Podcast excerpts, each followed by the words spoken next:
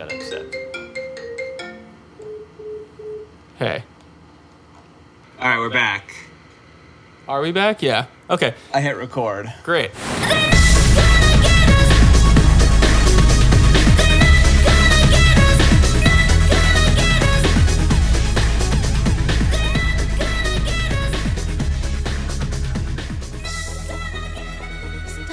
Um, so we are uh, rounding up the episode Big Cunt Energy. Uh, Dasha was away in Las Vegas, so they did this sort of remote recording session, and actually Gary uh, is also calling in, uh, and he's remote. So, yeah, what did you guys think? So, like general takes, and then maybe we can go into the topics. Like, how, how did you guys like the episode Big Cunt Energy? Meg is back, baby. She's back.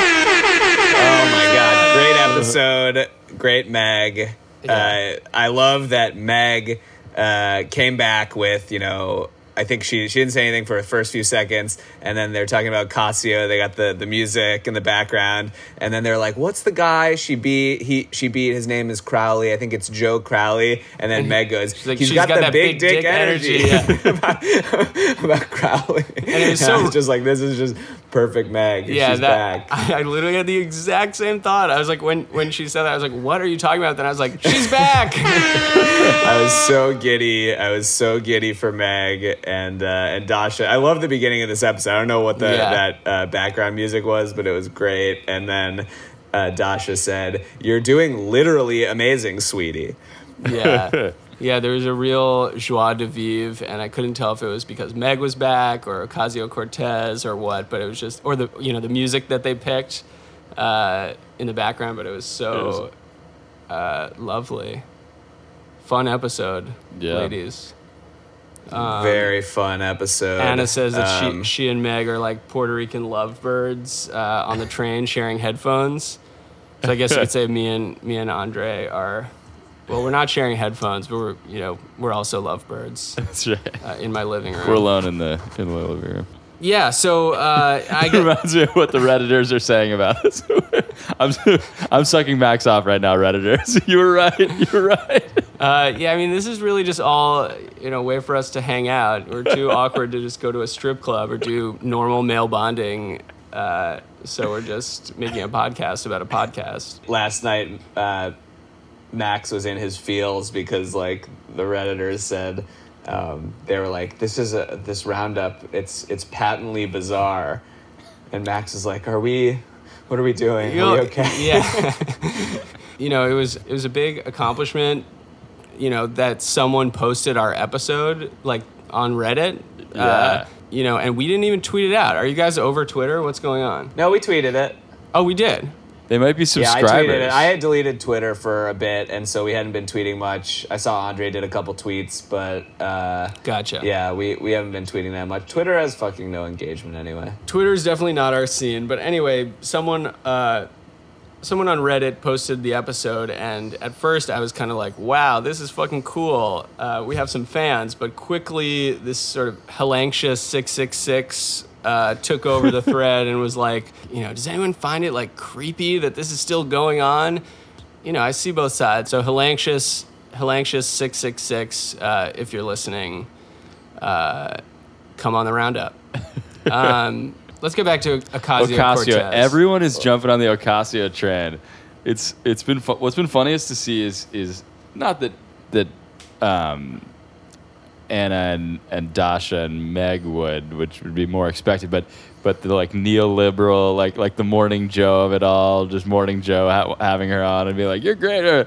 like. I just hope that she doesn't she doesn't get seduced by the neolibs, but I, I don't think she will. She seems like a genuinely good person, but Yeah. um, you know. There was an article in N plus one about the graphic designers behind the Ocasio campaign. Wait, you're kidding? Like, I have to read Matt- that. Yeah, it's like an interview. It's very long. Uh, uh, Max, as as per usual, was like uh, quick trigger on just hating, not like hating, but just being skeptical. Like uh, Max, I think, was calling it a grift. Like the second the election happened. Well, no, So- I, I just I uh, Anna says like she's talking about watching the campaign video, and Ocasio Cortez has some line that's like, you know, politics was never the plan, and Anna's like, lady, what are you talking about? You have this super manicured, uh, well produced campaign video, and like you've had a whole career in like activism and, and organizing. Like, that's like politics was definitely always the plan. Uh, and Anna also criticizes her for, you know, saying abolish ICE.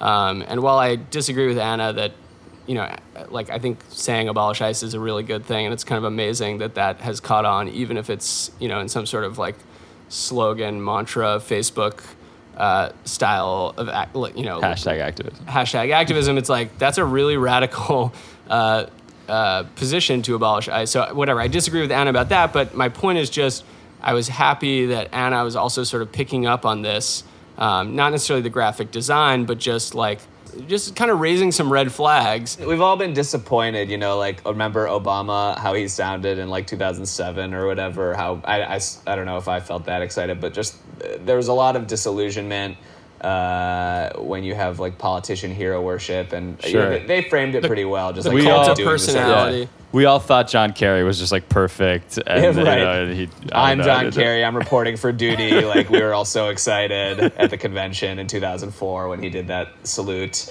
Um, but you know, they were talking about Anna just being skeptical, so everyone else can just enjoy and celebrate. And like for me, it's slightly different. It's just like I like that people like Anna are out there being skeptical, so I can feel confirmed in my skepticism. It's like. It's Exactly. like Nanette, you know, everybody's celebrating Nanette, and it makes me feel really good when I find one or two people who uh, don't enjoy Nanette. I think there's something. I, I'm gonna take. I'm gonna just be earnest here. I, I, I think the Ocasio thing is is she seems genuine. I mean, who knows? You know, obviously there's some there's some cynicism there, but it's like all her positions are good. You know, uh, I don't know what what what can we expect.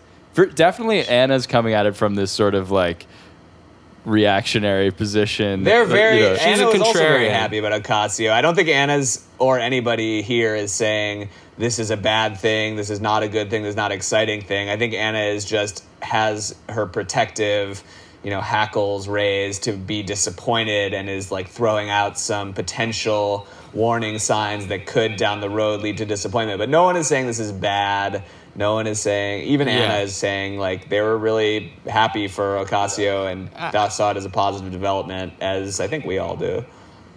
Definitely, but I, I, I actually disagree that Anna was like genuinely happier. I think despite her attempts to kind of convincingly be like, uh, I enjoy when people partake in the political process together, when people band together. Like it just sounded very kind of like I think I think it's like more than just hackles. It's like she's just a true skeptic, contrarian. Like I, I mean I, I think she's excited, but but I I definitely got the sense that like of the three of them, she was sort of like take it or leave it. Well, but what's the claim of the of the three of them? Yes, I think she was most skeptical of Ocasio, but on an objective scale, you know, uh, for Anna specifically, I think she was basically thinking this is a positive development, but Yeah. like it's not my style to just like you Yeah. know uh, have an earnest party about it. Like I'm, Yeah. a, I'm a critic. I like that Um, that Anna sort of like immediately just naming the elephant in the room, which is that Ocasio Cortez is just very very beautiful, and Right. Anna's like one of the first lines is like hottest member of DSA, and I think there's this kind of interesting thing where like liberals are. You know, obviously, you know, men should probably avoid talking about how hot Ocasio Cortez is to avoid uh, you know, being sexist and and discrediting her ideas or whatever in favor of of how hot she is. But like, it is just a reality. Um, it's sort of and Gary, I feel like you were talking about this with uh, Dasha and sailor socialism and just like the movement needing to be kind of aesthetic. Um, Yeah, they, then instead of sailor socialism irony, what it is is hot Latina, like Julia Salazar. Have you heard I about saw that, her? yeah, she's like people are like she's the next Ocasio, Uh, and she's running in Brooklyn for some state uh, office, and she's amazing looking. She's just Yeah. hot, hot, hot, and so the two of them are just like you know, it fucking super hot. So yeah, I- Yeah. I think this is a good aesthetic. Is like young uh, sexy uh, Latina women who are like earnest about their like Sanders esque platforms. Like, I'll take it. definitely me too but i me too but um i think there's something about uh, you know goes back to the graphic design and the polished campaign ad there's something about um, liberalism that you know there's this idea of like a meritocracy. Like anyone can do anything. Like anyone can date anyone. Uh, you know, any you know, some poor person can rise up and be like president Are of the United you States. saying uh, Hannah Gadsby couldn't run for office because of how she looks like a bloke? I'm, that's exactly what I'm saying. I'm saying Hannah Gadsby could not be, uh, you know, you know, her popularity would be limited based on how she looks, and uh, Ocasio Cortez's popularity is is, uh, you know, just the fact of the way that she looks is is a really big deal. And liberals, it's almost like a taboo to talk about it. So it's funny for Anna to keep. Uh, talking about how hot she is. It's funny for a woman to be Kennedy like, Kennedy was extremely hot. You know, I think Obama. it matters a lot. Yeah. Even Even Obama Bill was hot. Clinton. Uh, Yeah, not and- anymore. Old, but and- and uh, just- sorry, But I- fucking Abdul El Sayed is another interesting case because he's kind of in the, The Michigan uh, guy. Ocasio sphere. He's running for governor in Michigan. Is he hot? And he's like.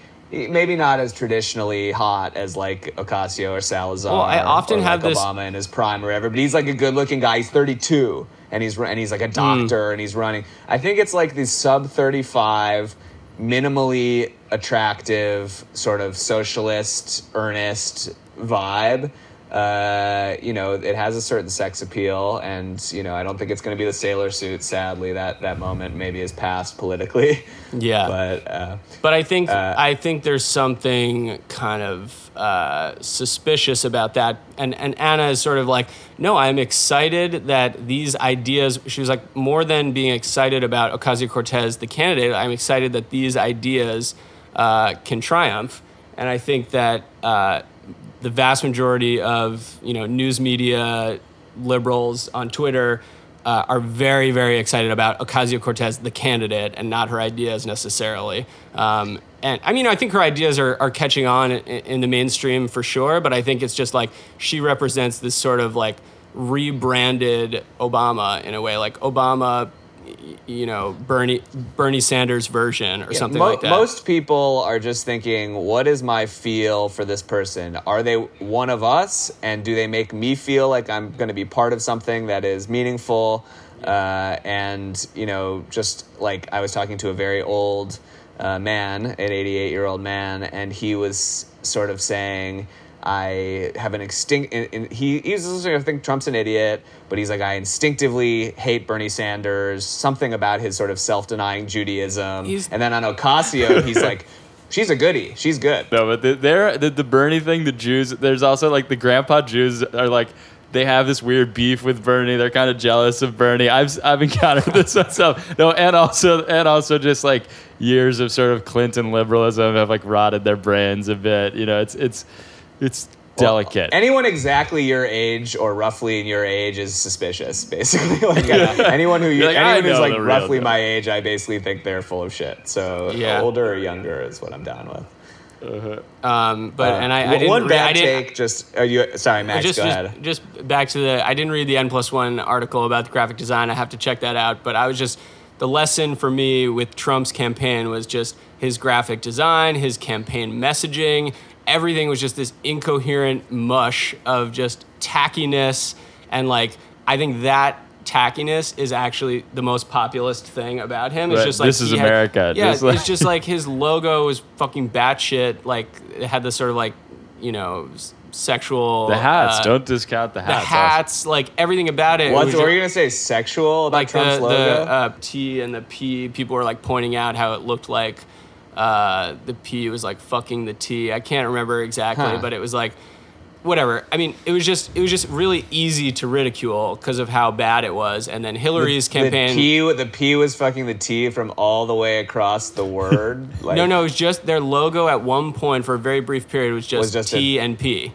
Huh. uh, and it was just whack and funny, and everyone was like, "Ha ha ha! This idiot like didn't hire this like ten million dollar graphic design firm to do all their Right. you know, or didn't hire this uh, consultant to write the campaign script." And uh, so I think there's something pop. You know, it's like nothing truly populist. Like you should be suspicious of good graphic design. Is my point. Um, Yeah. Um, Anna on Abolish ICE. I think this was probably one of the dumbest takes I've ever heard from Anna, which was um, open borders verges on neoliberalism because the, the, the idea of open borders, she says, is to let them all in so that they can be precarity workers. And Yeah. and then, and then Anna was like, you know, all these abolish ICE people, I'm su- suspicious of them because, you know, I'm still waiting for like the think tank aesthetic proposal. She, Anna was basically like, who's so skeptical of any sort of neoliberal think tank anything, is now skeptical of abolish ICE because it doesn't have sufficient uh, think tank. Uh, That was weird. Also, she was she was like factually wrong of like what ICE does, and a lot of people get this wrong that that, be, that she's like, well, we'll just have open borders. Like ICE is an agency devoted to like apprehending, you know, uh, immigrants within the you know within the the heartland of the country, which is Not to like say like not at the border. There's like customs and border patrol handles that. So it's literally like people who are already in America, in Kansas, in New York, in wherever, and just people going, you know, uh, ICE agents going and finding them and arresting them somewhere in the country. So like that was just a factual Yeah, thing she was Anna. Anna was kind of like, and I thought this was a little trolly. It was like, I very much look forward to hearing Ocasio Cortez's policy on how, what she plans to do about abolishing ICE. Uh, Yeah.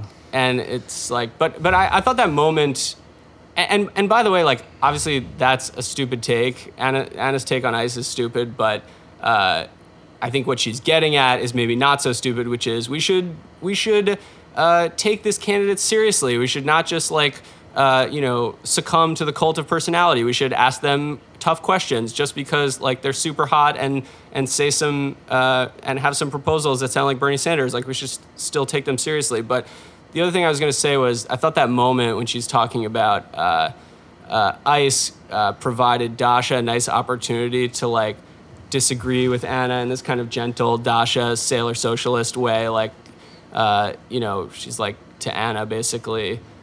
She, they're talking about abolishing. Anna is saying it freaks her out when people are like abolish ICE or abolish uh, prisons because she's like, what would you do in place? You're gonna let the criminals out in society, and Dasha's kind of like, well, I think you know, in this very sweet way, like, well, I think. Uh, you know, the idea is more rehabilitative and not to just lock people up. And, and then she's like, do we even need ICE? Like, I don't know. I just kind of, it's kind of nice when they disagree. And like Dasha is also just, you know, Dasha was Cute. energized by the Bernie campaign in a pretty like earnest way. She was saying she had no interest really in politics whatsoever uh, before the Bernie campaign, and so you know I think she's kind of saying, "Hey, like Anna, like I appreciate the skepticism, but also like uh, prison reform or ra- radical prison reform is good, and let's not just like dismiss it and be a reactionary." So yeah, there was a kind of little sweet dialogue there, which they capped off the discussion uh, where you know they kind of jokingly talked about Anna having having her skepticism, uh, you know, serve as right. as She's little, holding uh, that for everyone. right. She's sort of That was funny. favor for everyone. I, I would be remiss if I didn't mention my favorite Meg moment in the history of the Red Scare. I think where Anna is saying. Look, we're not in Treblinka passing around uh, the final little piece of crust, and then Meg says, "Piece of ass." I liked that. That was funny. it was really good. Fuck yeah! It What feels great to have was Meg she back. talking like, about? They were also was funny. They were also just so jazzed to have Meg back. It's like even though Dasha was in L.A., like they had they had to overcome the Vegas. sort of. I mean, sorry, yeah. Even though Dasha was in Vegas, they had to overcome the the weird uh, recording thing. Like they were clearly just so happy to be back, the three of them. They were making each other laugh, saying "retard." It was great, good fun episode. um, yeah, they they were clearly having fun and enjoying being friends. And Meg, I think you know had another. I think this is a good segue into a good seg into BDE. Uh,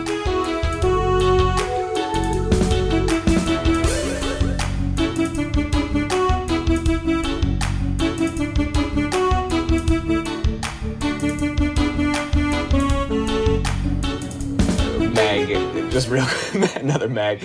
She says about Ariana Grande. Uh, she was like, I read a really funny, stupid tweet, uh, which was, "Why don't they call her Venti?" About Ariana Yeah. Grande, and Anna was like, "Because she's small." But Venti, if I'm not mistaken, is the largest size Yes. at Starbucks. I didn't Yes. look up what the word Venti means in like Italian, but Venti, I think, is like extra large. Yeah. Uh, but she was like, "Why don't they call her Ariana Venti?" And Anna was like, "What?" And then Meg goes, yeah, yeah. Just like a retard stoner laugh. It made me think Meg's just kind of like a, a fun, a big fun stoner. Yeah. And in the pre- in the premium episode, she talks about uh, taking Wellbutrin. So just like the idea of like Wellbutrin stoner producing the podcast. Like I'm just feeling like on. I want to delete all our old episodes where we ever hated on Meg. Basically. Yeah, Meg was funny. I, I liked uh, at one point they're talking about dick size, and there's a sort of disagreement. Like Dasha says that tall men have big dicks, and then Anna's like, no, it's the shortest men that have the biggest dicks. Uh, you know, it's like it's like men from Queens and Staten Island who are like you know have high metabolism and work out constantly or something. And uh, Meg is like, I think that this is a bit of a coastal analysis. She's just like, Bringing the Ohio Yeah. perspective. And then Anna has this funny line, like, I've only seen one big dick in my life and it belonged to my cousin. And she's like, just, just kidding. Dasha says Anna. Yeah. Uh, and then some, some Dasha's like, how long was it? And, and Anna's like, I, I don't even want to get into it. She's so Here's flustered. a question. Let's talk about the dick length here. What uh, when we say he has a 10 inch dick, is that flaccid or erect? Like what? That's erect. That's gotta Andre. be erect. erect, Okay, yeah. I mean, I'm like, like, what? Thank you for, Okay. No one thank is you, talking An- about a 10 inch flaccid. thank you, Andre, for clarifying that for listeners. But yeah, uh, But at the end, it was interesting. At the very end of the show, when they were rating Ocean's Eight, and we'll get back to that on the on the dick length scale. Um, Anna or somebody, Anna was like, "I'll give it five inches," and then um, Meg says, "Is that flaccid?" And it's like a five inch flaccid dick is huge. yeah. A five a five inch erect dick is relatively small. So like it's just to say. There are some naive misunderstandings, I think, That's when you start to talk It's about adorable. dick size that way. grower, not a shower, you know. Classic. Uh, back True to that. back, Meg, Meg worked at Planned Parenthood. Another Yeah, Meg sort of. Uh, That was interesting. do-gooder. or like her story about that was kind of funny about Yeah. women coming in and uh, just being like you know my boyfriend he's really big like is this iud gonna fall out or whatever Uh, They say Anna says the vagina is a bottomless pit of negative energy, Yeah. and then and then Dasha says the vaginal canal as gr- as a grave, and that is a Wow. reference to a book, a famous book, so sort of a- analytic theory called "The Rectum is a Grave." Of Queer Wow, theory, deep cut. which I uh, at my um, at my analyst's uh, office. Uh, I was, you know, he's got a big bookshelf, and I noticed he had two copies, like not next to each other, of the rectum as a grave. and uh, wow So what do you, what is it about do you think Uh, well, I got it. I told somebody about it, and then they got it for me as a birthday gift. So I've, I've should give it give it to your it. analyst so it's Uh, three I copies don't really remember, like gay stuff. Freud probably Yeah, yeah, gay, gay stuff. Uh, I hope blood. the uh, Reddit commenters get it for us as a present. That's what. yeah. Uh, That's the thing is I feel Ma- like just back to Reddit. I feel like the Reddit community has gone from being like these guys are fags to like these guys are fucking creepy. Like like the the tone of our Reddit hate has really changed uh, in the last couple of episodes. Wait, I need to. I just need to put down my Anna Dasha Meg voodoo dolls for a second. Okay, one second. Yeah. Oh yeah, the skin. The comment about like us wearing their skin.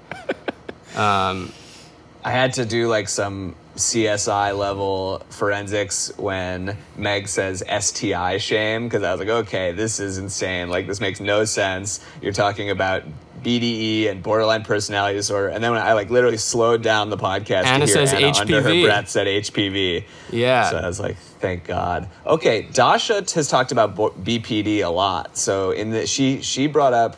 you mean BPD borderline personality disorder?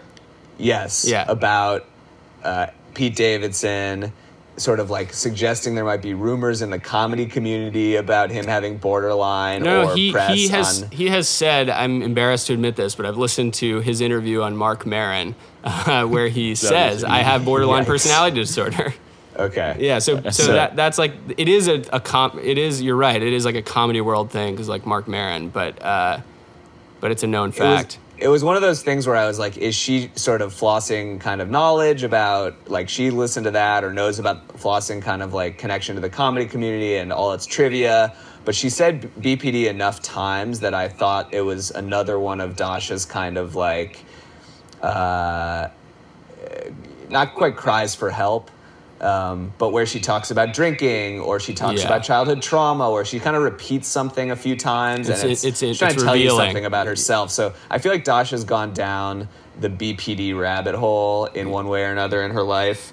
Yeah. And, um, and there's something there. Oh, definitely. What did you guys think of Big Dick Energy, the phenomenon, like the article? Like, what did you overall? Just like, what are your impressions of this entire meme? it was so fucking New York. Ma- I, I appreciate that that uh, Anna's first take on it was it was about clicks. Like it just felt like somebody tweeted in like Red Scare at Jason Fields like all of you have stupid bitch energy. And so, like, yeah, I get it. Like, I, and people were talking about big dick energy before this article about Anthony Bourdain. Like, someone had tweeted Anthony Bourdain had big dick energy. I remember before this came out. Interesting. And and so it was starting to bubble a little bit. Well, that's the uh, before- origin, by the way. And it was like, it's again one of these things where it's sort of like it bubbled up on Black Twitter and then got sort of like co opted by the mainstream media. Interesting. Wait, what Yeah. was the origin of There was Dick this woman, African American woman, tweeted about Anthony Bourdain. This was like the first appearance of it, or in the in recent times, tweeted about Anthony Bourdain having big, big dick energy, and he had, and she did it sort of like two days after he died, or like pretty soon after he died, and it was sort of like this like controversial, but people kind of loved to tweet, and that sort of started this whole this whole Yeah, that's right. big dick energy. Yeah, it definitely became the whitest thing on the internet ever. Like, yeah, Yeah, I just felt like it was just like it was everyone like woke culture has just completely crammed the the sexual energy out of people and especially I think women, women, and I think this was a way for like lame basics to express a kind of animal sexual desire by talking about big dicks and big dick energy and sexual power. Yeah. But it was done in such a fucking the cut white girl yeah. uh, lame But it, it was just way. But it, you know, it was just a a, a a bit of sex positivity in the media at a time when everything you read is like this person raped this person. This per, you know, Handmaid's Tale. I've never seen that, but Right. it's just like, you know, it, it's just a. I I thought like. It's understandable that people would want to talk about sex. Like there are no sex scenes in movies anymore. Like it's just we're just living in a time when like it's and Right. th- this is why Anna and Dasha's podcast feels so refreshing. It's just women expressing any positive uh, thoughts are about sex, about you know me- sexuality, uh, about dicks. yeah I, it was definitely like a, a big giant vent from the world who was sick of being like having the sex stomped out of them by the discourse so in that sense like great but like i wish it was funnier Yeah. more artful or whatever it was just like i just like i can just picture the most basic girls doing like a little basic like semi dance move in their apartment saying BDE or Yeah. whatever, and it just makes me so uh, disgusted with with women. They have the the the bookshelf, the vertical bookshelf. The vertical bookshelf. From where is that from? That bookshelf. CB2. You mean in Red Scare world, it's the Soylent Bros apartment bookshelf. Right, but I, I meant more like what store is it from? Uh, I can't say. I mean, it's you know, I'm sure uh, CB2 did not invent it, Right. But uh, I'm sure it was actually probably some legit designer in like 1960. I also speculated whether Tim Kaine had. BDE.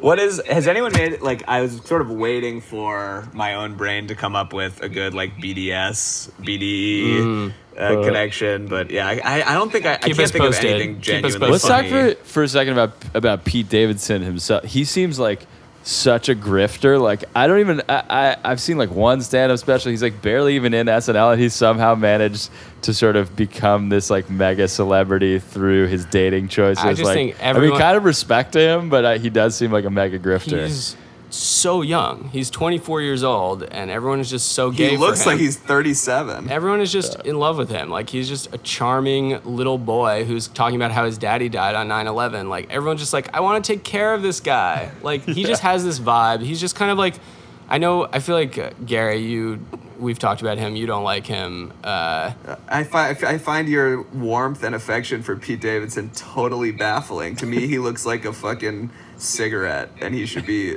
fucking thrown in a gut. I can't hate spe- him. I can't not speak- funny. I can't speak he to is, his and I agree with Andre that he's a total grifter. Like he's just trying to date people with status. Yeah, and I who feel like was he's kind of a sociopath in that way. Like He's a sociopath the way that anyone who's in Gen Z is a sociopath. Like, I think the part that feels refreshing about Pete Davidson to me, or at least historically, like I haven't, I've avoided reading anything about the Ariana Grande Pete Davidson thing. Like, it's just annoying to me. But uh, historically, I liked him because I did, uh, as I mentioned, hear this riveting uh, Marc Maron podcast interview with him. And he's just talking so openly about his mental illness in this way that is just people do not speak that way, especially successful people do not talk about how shitty their lives are and how uh, you disagree. I can't believe you're such a sucker for Yeah, this shit. that's part of the And it- it's like it's one second after Bourdain died, you were at the cutting edge of ske- of Anna-esque skepticism. I was whereas someone goes on Marc Maron and performatively talks about ha- having a mental illness, and you're just like, oh my god, he's part of really the out there saying he's That's the being Gen mentally Z ill is so. No. basic now. It's the chillest thing you could be. Is oh, I, I actually have uh, a dis- mental disorder. It's what really about straight men are talking about mental illness in public? I think anybody who's not like basically in politics like wants to go out there and say they have like bipolar. But did their dad die at 9 11? That is the one cool thing. Like that is the one really unique thing about And him. are they He's, making goes out- jokes? Are they making funny 9 11 jokes and their dad died in 9 11? That was his. That's what won him fame. I think is he like went on the roast and, and made the the 9/11 jokes about his own dad frying and stuff. So Yeah, okay. you know, okay. uh, Respect. He, I just find it. I just find. I just find the whole thing phony, and I find his. I feel bad for him to be honest, because I think he is genuinely actually kind of like feels like this pinch me, I'm dreaming. I can't believe this like hot, super desirable, super high status, super wealthy pop star is in love with me. And I think he's like, I'm the luckiest man, I'm the luckiest man. But I don't think when you're on a manic upswing like that, it's it's gonna crash. Like he's an he's an addict. He has BPD.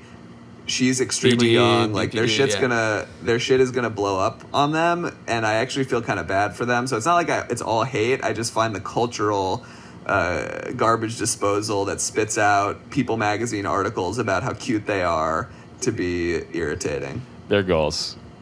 Goals. Yeah, you're right. You're Contrast right. Um, goals. The uh, yeah, and he he ditched Cazzie David, who's I'm I'm a fan. But Yeah, I'm sure Cazzie David love is like. I'm sure Cazzie David is like a total psychopath. Uh, but at the same time, like going from Cazzie David to Ariana Grande is just baffling decision to me. From a you know from the perspective of not knowing anything about these people at all. You don't find Ariana Grande desirable. No, They're like, what about what was that thing where like um, guys would take off their shirts and have like a gut? And Dad that was bod. like okay. Dad and then, bod. And then they're like, it's dad bod. And then and then Dasha says like very definitively like a half second later, dad bod. yeah. And then also earlier when the Anna remote says- recording session, there's a lag. Yeah, Anna, Anna says spinner, and then same exact time delay left, Spinner. and Dasha says spinner, and so I felt like that was all about the remote recording, and I Yeah. loved it. It was- that was good shit. I was by the way just screaming dad bod in the exact same rec- remote recording situation. Dad bod. Um, Meg to close out the segment, uh, which I thought was like a good, sort of somewhat surprising uh, Meg take at the end was they were they were sort of like so anything else on on BDE and Meg was like ugh I don't want to meet anyone with it. Yeah, and then Anna's like, I don't want to meet anyone with a big dick ever, personally. I think I forget what the context was. They were talking about why is big dick energy popular, and they were saying you know something to do with like uh, you know positive images of fatherhood or or the patriarchy and like this appetite for um, talking about masculinity in a in a positive light because of Trump. Um, uh, Anna says like everybody is obsessed with fatherhood lately. It's like repulsive, and and I was just thinking like first of all, you guys made a a Father's Day episode. Maybe you're talking about yourself, and second of all, it's just the like weight of like you know your father having passed away, and like I don't know. It was just it was an interesting moment. Uh, her finding it repulsive how how people are talking about fatherhood so much. Sort of a Spinner. spinner. Uh, should we go to Ocean's Eight? Yeah. Um, so yeah, they, they all saw uh, all three women saw Ocean's Eight separately. Sounds like uh, in separate theaters. Uh, uh, Dasha saw it at the Alamo Drafthouse, and she's complaining about how she saw it with um, a movie theater f- like like the baby screening time or like the matinee when like all the moms brought their babies, and sh I think she was saying it in a kind of positive way because she was like, you could just talk at a normal volume and it was totally chill. Uh, but Anna was like, I, I can't believe anyone would bring a baby to a movie theater. Like, I think babies should not be allowed in movie theaters, airplanes, like. Uh, and Dasha's kind of like, you know, I mean, if they like, she starts to sort of defend bringing a baby to a movie theater. Uh, Anna sort of has this thing about uh, her wanting to like, oh yeah, just Anna when she went to see the movie is like everyone in the theater was this sort of like slovenly single woman, single.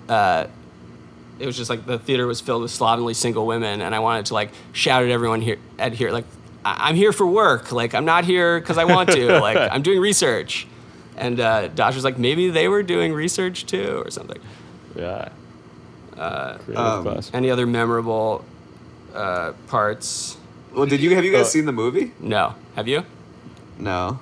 Yeah. Well, I liked Andre? when Anna Anna was like w- was like kind of trolling like pro diversity take. She's like, yeah, well they had Rihanna and she's black and they had some other, but then she's like, well, what about the Muslim? What about the fat chick? Like, I didn't. Yeah. Yeah, why wasn't Megan McCarthy in this Uh. movie? And then we're all thinking Melissa McCarthy, Melissa McCarthy, Melissa McCarthy. Uh. and then Dasha goes, meh. Like she wants to correct her but can't quite think of the She name doesn't. and Yeah. on. I'm with Dasha on this. I have no idea who either of these people are. You know who Melissa McCarthy I think is. she's like she's in Bridesmaids or something. She's in Bridesmaids, Yeah. and then she also did the Sean Spicer impression famously. Gotcha. Um, I think Anna has a point. You know, like it, that this movie, which was like so obviously like such a big part of it, was just like look how diverse the cast is, and like I I mentioned this earlier, but at the very end, Anna's like, I can't wait until they make Ocean's two and a half for retards. like and it's just like it's true. If you're gonna if you're gonna like remake these films and try to highlight diversity like where do you stop? Why not have a mentally retarded person like uh, star in your film I love, I love that. I love that they were talking. They were just introducing the cast, and they just drop Awkwafina like she's like a known celeb. They're like, so it starred like Cate Blanchett and and Rihanna, and Awkwafina was in it. Yeah. it's like who the fuck knows who Awkwafina is? i know who she is but i, I don't know know, who she is, why not just from I do too. not, also, not so, just from dude but like something else like i feel like she had she's a rapper yeah, and but I feel like maybe I knew one of her songs for whatever reason. Her name, I, I do think she's kind of like indie indie famous. to, to me, she still feels like she needs to be described, unlike a sort of Rihanna or a Yeah. Cate Blanchett. You need to say Awkwafina, who's a rapper and has a bunch of Instagram followers or something like Yeah. that. What about the uh, the the nibbling? Everyone's always nibbling uh, and snacking, and it's a reference to, I guess, Brad Pitt's character used to do that in Ocean's Eleven. Yeah. And then uh, Anna says the only the only one in that cast who eats who actually eats is Mindy Kaling, which Yeah. uh, remind, reminded me of the Sarah Sanders uh, calories joke. Like she doesn't mind Sarah Sanders getting kicked out of the Red Hen because she Not because of her politics. not because the calories. Yeah, she so has- just Anna totally fearless about calling women overweight. Anna had another joke, kind of like a similar setup, where she was like talking about centrists and Nancy Pelosi, and like she's like, I think they need the Moe Greene treatment, just like a bullet through their head, like uh, not because of their politics, but because they're fucking old. Nancy Pelosi uh, has been doing been bad, been very bad. She has. I, I learned. I didn't realize that Nancy Pelosi was so rich. I just learned on Oh, Twitter yeah. that she has thirty million dollars. Jesus, why? Her husband's She owns, very her- rich. Yeah, I think her husband's really rich. yeah. She and Dianne needs. Feinstein are both like multi, multi, multi. You know, I think Dianne Feinstein's even much more wealthy, and uh, both have the same like wig or whatever. the fashion show. They talk about uh, Anna. Anna either coins this term or like the Met Gala industrial complex, That was good. uh, was which good. you know she's talking about that scene. It leads to a conversation about Sandra Bullock, and she's like, Sandra Bullock looks like the type of bitch you would want to rob on the red carpet. What did you guys? What do you guys think? Sandra Bullock, Jennifer Aniston, beauty. They were like the, Anna's obsessed that they're neither of them are attractive. I 100% feel her. They're just so unremarkable and boring. I mean, Jennifer, Aniston- like maybe when I was like 10 years old, I thought Right. both of them were attractive, but uh, just so generic. Yeah, like I, I never I never felt like a real stirring in my loins for Aniston despite her status as like world's hottest lady back in the day or whatever. But for something about Sandra Bullock, I think she sort of has this sort of cat-like quality that I think is not totally bland in the way that Aniston is bland and she seems like she's got like a nice like more strong fucking Jewish, Jewish adjacent, I would say. yeah, like I feel like Bullock. That, I'm not sure. I, Yeah. I, I feel more like I want to look into Bullock, and uh, I think she's also aged really well. But like, yeah, they're. I'm I'm with her that they're like overrated. A lot of makeup. Uh, listeners, I'm very excited to announce we have a special guest on the podcast today. Uh, Dasha's father is actually calling in from Las Vegas, um, and we're really excited to hear what he has to say. He just called in. Nikolai, how's it going? It's very hot here in uh, Las Vegas. Uh, I'm, you know, I'm calling in. I'm very upset. Dasha's here now, but she's leaving to go back to Brooklyn to do podcast. I'm telling her no money in the podcast. It's all for nerds. We we have a great thing going here. Uh, we run erotic review in uh, in Las Vegas. Much more money. You got the tourists, the locals, and Dasha's very talented. I tell her all the time. She she is a dancer and at heart, and she need she need to to move back to Vegas and and do the dance. Uh, Nikolai, you know that Dasha and Anna and Meg are making like over four thousand dollars a month on their Patreon. The, I mean, Britney Spears making uh, four million dollars a night in Vegas. Okay, there's a lot more money in Vegas than in uh, Nerd Brooklyn. Okay, and uh, don't get me started on the boyfriend, uh, the Jew nerd. Dasha, you need to move back to Vegas. Uh, find a real man, uh, maybe from a Russian community here in Vegas. Seems like pretty serious with Adam. She's she's talking about converting to Judaism. No, no. Russian Orthodox, one hundred percent. She need to. She need to stay Russian Orthodox. You know, the she's uh, yeah. She's trying to be an actress. She need to be a dancer. That is uh, the Nekrasov uh, family tradition, and uh, I expect her to continue it. It is. Uh, it's at the Golden Nugget. It's in downtown Vegas, not the Strip. So people think, oh, it's trashy. No, it's tasteful. The Strip. People who know know the Strip is not really where the action is. It is. Uh, it's downtown. You know what is the what they call it the uh, uh, Fremont Street experience. You know, it's. Uh, right. that's that's Uh, where the action is. This is, strip is all uh, you know an illusion. That this you got to be downtown, and yeah, it's it's erotic review, but tasteful, very tasteful. You know, the men are wearing thongs, like I wear thong in the in the dance. You know, it's it's all it's just to titillate the, the tourists, but but nothing to. You know, this isn't a spearmint rhino here. You know. Uh, who's your favorite person on the Red Scare podcast besides Dasha? Meg. I love Meg. Meg is like uh, my second daughter. You know. Uh, what what's the what's the problem with Anna? You know, I already have a, a Russian adjacent daughter. I don't need two. You know, it's too much. Uh, all right, Nikolai, thank you so much for joining us. Thank you, and Dasha, if you're listening, come back to Vegas, dance. This is where you belong.